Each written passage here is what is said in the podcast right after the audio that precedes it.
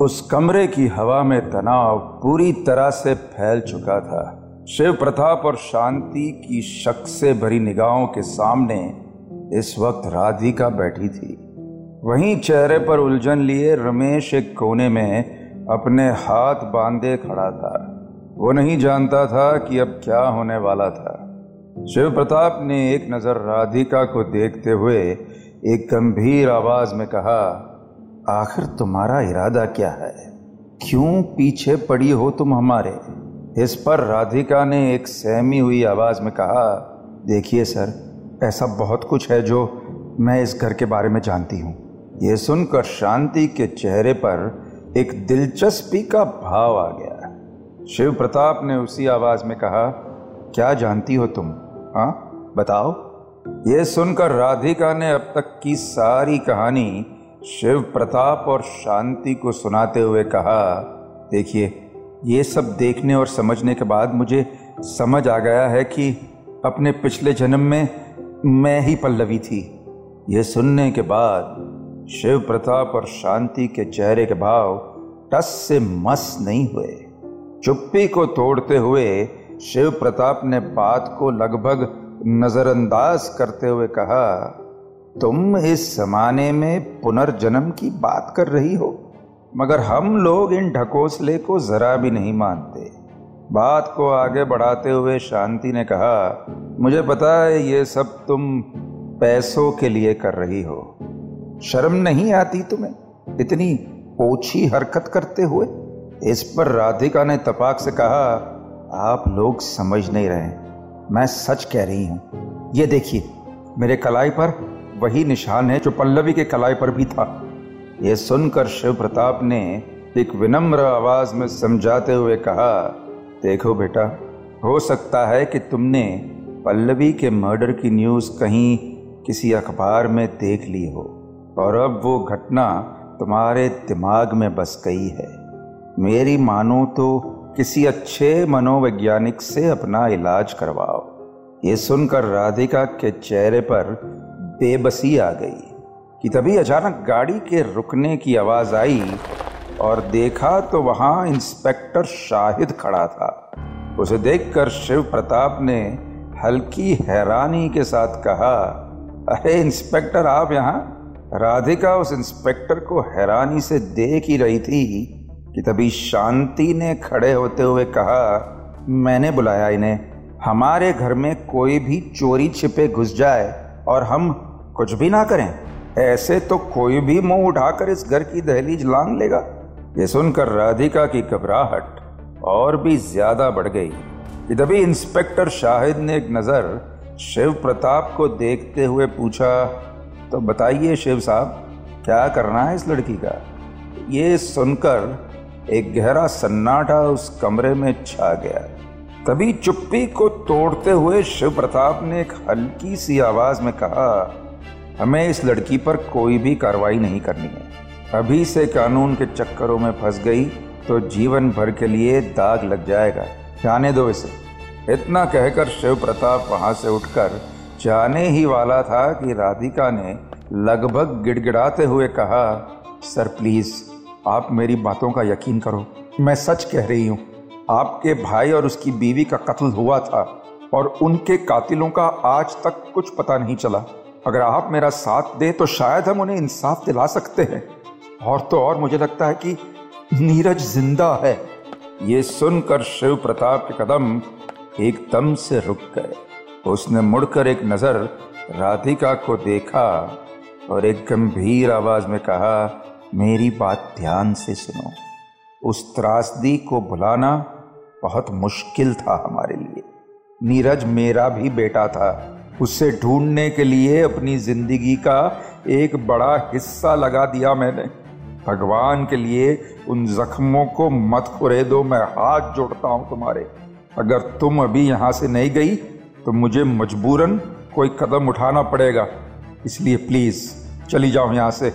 यह सुनकर राधिका समझ चुकी थी कि यहाँ उसकी बातों पर भरोसा करने वाला कोई नहीं था। वो चुपचाप वहाँ से उठी और बाहर चली गई। इस बीच राजवीर लगातार राधिका को देख रहा था।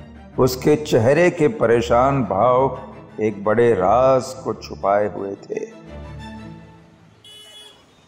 जब एक साथ सारे दरवाजे बंद हो जाएँ तो उम्मीद ताराशाही हो जाती है। ऐसा ही कुछ राधिका के साथ हो रहा था। वो नहीं जानती थी कि यहाँ से आगे का रास्ता कैसा होगा और होगा भी या नहीं। राधिका इन सवालों की उधेर बुन में ही लगी थी कि तभी उसके दरवाजे पर एक दस्तक हुई। उसने जाकर दरवाज़ा खोला और देखा कि सामने अपना सर झुकाए वीर खड़ा था। उसे यहाँ देखकर राधिका ने एक हारी हुई आवाज़ में कहा, तुम क्यों आए हो यहाँ? ये सुनकर वीर ने अपना सर उठाया और कहा I am sorry Radhika I don't believe you पर अभी कुछ दिनों में मैंने तुम्हारी इस कंडीशन के बारे में पढ़ा है और तब पता चला कि इसे पूरी तरह इम्पॉसिबल मानना ठीक नहीं। मुझे अब भी कई बातें नहीं पता, मगर इतना पता है कि मैं तुम्हें अकेला नहीं छोड़ सकता। अभी तुम्हारे पेरेंट्स तक तुम्हारा साथ नहीं दे रहे हैं और ऐसे में I know you need help and that is why am here ये सुनकर राधिका के चेहरे के जटिल भाव ढीले पड़ गए। इस मुश्किल घड़ी में उसे सचमुच किसी साथ की ज़रूरत थी। उसने एक धीमी आवाज़ में कहा, अंदर आ जाओ, तुम्हें कुछ बताना है। राधिका ने शिव प्रताप के घर से जुड़ी सारी बातें वीर को बताते हुए कहा, वो औरत पल्लवी, मैं ही हूँ और मेरा बच्चा अब तक ज़िंदा है। और मुझे कुछ भी करके उसे ढूंढना है वीर। यह सुनकर वीर ने एक पल को सोचते हुए कहा, लेकिन राधिका, अगर वो बच्चा हमें मिल भी गया तो क्या? उसके बाद क्या करोगी तुम? ये सुनकर राधिका ने एक निश्चय के साथ कहा, जो लोग मर गए, उनसे ज़िंदगी जुड़ी थी मेरी वीर। और हो सकता है कि पल्लवी मुझे दिखाई इसलिए दे रही थी क्योंकि वो मुझे बताना चाहती थी कि उनके कातिल अभी ज़िंदा है और ना भी हो तो वो बच्चा जहाँ से पल्लवी और महेंद्र की डेड बॉडीज मिली, वहाँ उस बच्चे का कोई नामो निशान नहीं था। और शिव प्रताप के नौकर ने मुझे बताया कि वो बच्चा उन्हें आज तक नहीं मिला। मुझे नीरज को ढूंढना है वीर, पल्लवी के कातिलों को ढूंढना है, महेंद्र के कातिलों को ढूंढना है। शायद शायद इसलिए मैं दोबारा पैदा हुई हूँ। नीरज को ढूँढने के लिए। यह सुनकर वीर भी एक सोच में पड़ गया था। उसने गहरी सांस लेते हुए कहा, ठीक है, और अगर तुम्हें लगता है कि तुम्हारा ये इंट्यूशन सही है तो ठीक है, मैं तुम्हारे साथ हूँ। मगर हम उस बच्चे को ढूंढेंगे कैसे? हम उसके नाम के अलावा और कुछ जानते भी तो नहीं है? ये सुनकर राधिका ने थोड़ा सोचते हुए कहा मुझे लगता है पल्लवी और महेंद्र की डेथ के बाद शायद वो बच्चा किसी को मिला हो। और हो सकता है उस इंसान ने आसपास के किसी छोटे पुलिस स्टेशन में उसकी खबर भी दी हो। हमें वहाँ चलकर पूछना चाहिए वीर। ये सुनकर वीर बस खामोश था। उसने थोड़ी सहमी हुई आवाज़ में कहा यह सब तो नीरज के घर वालों ने भी किया होगा उसे ढूँढने के लिए। राधिका ने वीर की आँखों में देखते हुए कहा लेकिन उसे किसी ने वैसे नहीं ढूंढा होगा जैसे एक माँ अपने बच्चे को ढूंढती है। दोपहर का वक्त था और अपने ऑफ़िस में चलकदमी करते हुए संकेत अपने सीनियर सकाट्रिस्ट के साथ वीडियो कॉन्फ्रेंस कर रहा था। उसने अपने सीनियर को राधिका के केस से जुड़ी हर बारीक इंफॉर्मेशन देते हुए कहा मुझे समझ नहीं आ रहा है, सर, कि आखिर किसी को अपने पास्ट की इस तरह की मेमोरीज कैसे याद हो सकती है? सब कुछ स्कैटर्ड है। कोई पैटर्न नहीं मिल रही मुझे। जस्ट सीमिंग इम्पॉसिबल ये सुनकर संकेत के सीनियर ने कहा नो संकेत इट्स वेरी पॉसिबल और ऐसे कई लोगों के साथ हुआ भी है। एक बच्चे को अपनी पिछली पूरी ज़िंदगी याद थी और उसने अपनी आखिरी इच्छा भी पूरी की, जो वो अपनी पिछली ज़िंदगी में अधूरा छोड़ आया था। ऐसे बहुत सारे केसेस हैं। ये सुनकर संकेत के कदम रुक से गए। उसने एक गुहार भरी आवाज़ में कहा तो उन मेमोरीज को कैसे कैप्चर किया जा सकता है, सर? मैंने हिप्नोसिस ट्राई किया, पर कोई बात नहीं बनी। ये सुनकर उस डॉक्टर ने एक झिझक के साथ कहा, देखो रास्ता तो है। कई सारे फिजिशियंस इसका यूज़ भी कर चुके हैं। मगर हमारी फ़ील्ड में इसे इलीगल मानते हैं और वो प्रोसेस है पास्ट लाइफ रिग्रेशन जिसमें एक्सट्रीम हिप्नोसिस का यूज़ करके पेशेंट के दिमाग के उस हिस्से में पहुँचा जाता है जहाँ उसकी सबसे धुंधली यादें रहती हैं। That is the only way to find out but it's very dangerous ये सुनकर संकेत ने थोड़ा सोचते हुए कहा, मगर क्यों डेंजरस क्या खतरा हो सकता है? इस पर डॉक्टर ने कहा, अक्सर जब हम उन हाईली सेंसिटिव मेमोरीज को एक्सेस करते हैं तो उस वक्त दिमाग न्यूट्रल हो जाता है। यानी कि यदि उस वक्त कोई और मेमोरी दिमाग के उस हिस्से में पहुँच जाए तो वो याद उसकी ज़िंदगी का सच बन जाती है। इसलिए बिना पेशेंट के कंसेंट के इस थेरेपी को ट्राई भी मत करना। बट आई सजेस्ट के ये तरीका तुम ना अपनाओ। बहुत बड़ा खतरा है इसमें। ये बात संकेत के मन में घर कर चुकी थी। उसने थोड़ा सोचते हुए कहा, अगर मैं ये थेरेपी खुद पर पहले आजमाऊं तो हो सकता है मैं समझ जाऊँ कि इसे सेफली कैसे परफॉर्म किया जा सकता है? यह सुनकर उस डॉक्टर ने थोड़ा सोचते हुए कहा, संकेत, मुझे पता है कि तुम एक बहुत अच्छे सकाइट्रिस्ट हो। इसलिए इस बात का जवाब मैं नहीं दे सकता, क्योंकि तुम जानते हो कि यहाँ दाव पर क्या लगा है।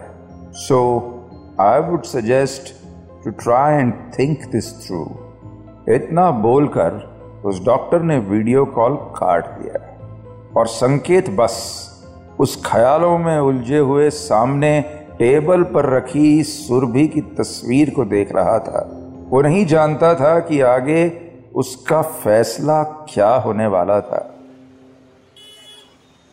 राधिका और वीर इस वक्त लखनऊ के करीब 12 किलोमीटर दूर कुकरेल इलाके में जा रहे थे। ये वही सुनसान जंगली इलाका था, जहाँ महेंद्र और पल्लवी की लाश मिली थी। आज इस इलाके को एक वाइल्ड लाइफ सेंचुरी बना दिया गया है। दोनों चिल चिलाती हुई धूप में बस स्टॉप पर उतरे ही थे। आसपास पूछने पर पता चला कि एक पुराना पुलिस स्टेशन आज भी इस इलाके में फंक्शनल है। राधिका समझ चुकी थी कि यदि कुकरेल में कोई भी मामला हुआ होगा तो इसी पुलिस स्टेशन में सबसे पहले केस दर्ज हुआ होगा। जैसे तैसे राधिका और वीर इस पुलिस स्टेशन में पहुँच चुके थे। इतने सालों बाद भी इस इलाके में ज़्यादा लोग नहीं थे। इसलिए पुलिस स्टेशन भी लगभग खाली ही पड़ा था। अंदर घुसते हुए थाने में बैठे कांस्टेबल राधिका और वीर को ऐसे देख रहे थे जैसे सालों से उन्हें किसी इंसान को देखा ना हो। कि तभी सामने बैठे दारोगा पर राधिका की नज़र पड़ी। सर पर बाल कम और ज़रूरत से भी ज़्यादा बड़े पेट वाला वो दरोगा अपनी कुर्सी पर बैठा हुआ दोपहर की झपकी ले रहा था।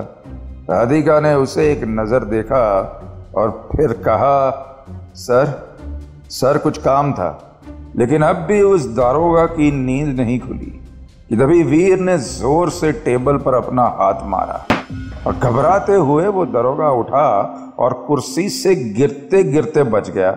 आँखों को मसलते हुए उसने एक नज़र दोनों को देखा और कहा, बताइए भाई, बताइए, क्या मदद कर सकते हैं हम आपकी? ये सुनकर राधिका ने कहा, सर, मुझे एक ज़रूरी केस के बारे में आपसे बात करनी है। 25 साल पहले इस इलाके में एक मर्डर हुआ था। हस्बैंड और वाइफ तो मौके पर ही मर गए, मगर मुझे जानना है उसके बाद किसी बच्चे के बारे में कंप्लेंट आई थी क्या यहाँ? किसी गुमशुदा बच्चे की? ये सुनकर एक पल को वो दारोगा खुले मुँह के साथ राधिका का मुँह ताकता रहा और अचानक से एक ठहाके के साथ हँसते हुए कहा अरे मैडम ये पुलिस स्टेशन में दो साल पुराना रिकॉर्ड तो चूहे चबा के थूक देते हैं और आप 25 साल की बात कर रहे हैं। ये सुनकर राधिका ने थोड़ा ज़ोर देते हुए कहा, देखिए, एक बार चेक तो कीजिए, शायद वो फ़ाइल मिल जाए। इस पर उस दारोगा ने बीड़ी सुलगाते हुए कहा, अरे मैडम, हम कह रहे हैं। वक्त जाया मत कीजिए। और वैसे भी अब सरलॉक होम्स तो है नहीं, जो पुलिस रिकॉर्ड आपको दे दे। आप जाइए भाई, बकैती करने किसी और दिन आ जाइएगा। हम फ्री ही रहते हैं। हाँ ये सुनकर राधिका का चेहरा उदासी से भर गया। वीर ने एक खुश फसाती आवाज़ में कहा इज़ राइट राधिका। हम ऐसे रिकॉर्ड्स नहीं मांग सकते। I think we should go इतना सुनकर राधिका सर झुकाए धीमे कदमों से वहाँ से बाहर आ गई। मगर इस बीच कुछ अजीब हो रहा था। राधिका की ये सारी बातें दरवाजे पर खड़ा एक कांस्टेबल बड़े ध्यान से सुन रहा था। उसने स्टेशन के बाहर आकर आस पास देखा और किसी को फ़ोन लगाते हुए कहा, एक लड़की आई थी। महेंद्र और पल्लवी के बच्चे के बारे में पूछ रही थी। उसी बच्चे के बारे में जिसे 25 साल पहले तूने ज़मीन में गाड़ दिया था। सामने से कुछ देर तक कोई आवाज़ नहीं आई। इस पर उस कांस्टेबल ने थोड़ा डरते हुए कहा, सुन, तूने वो बच्चे को मार तो दिया था ना? ये सुनकर दूसरी तरफ़ से एक हिचकिचाती हुई आवाज़ ने कहा हाँ हाँ मतलब मार तो दिया था, पर यह सुनकर कांस्टेबल ने एक खींच के साथ कहा, अरे साले, मारा था या नहीं मारा था? पक्का बोल।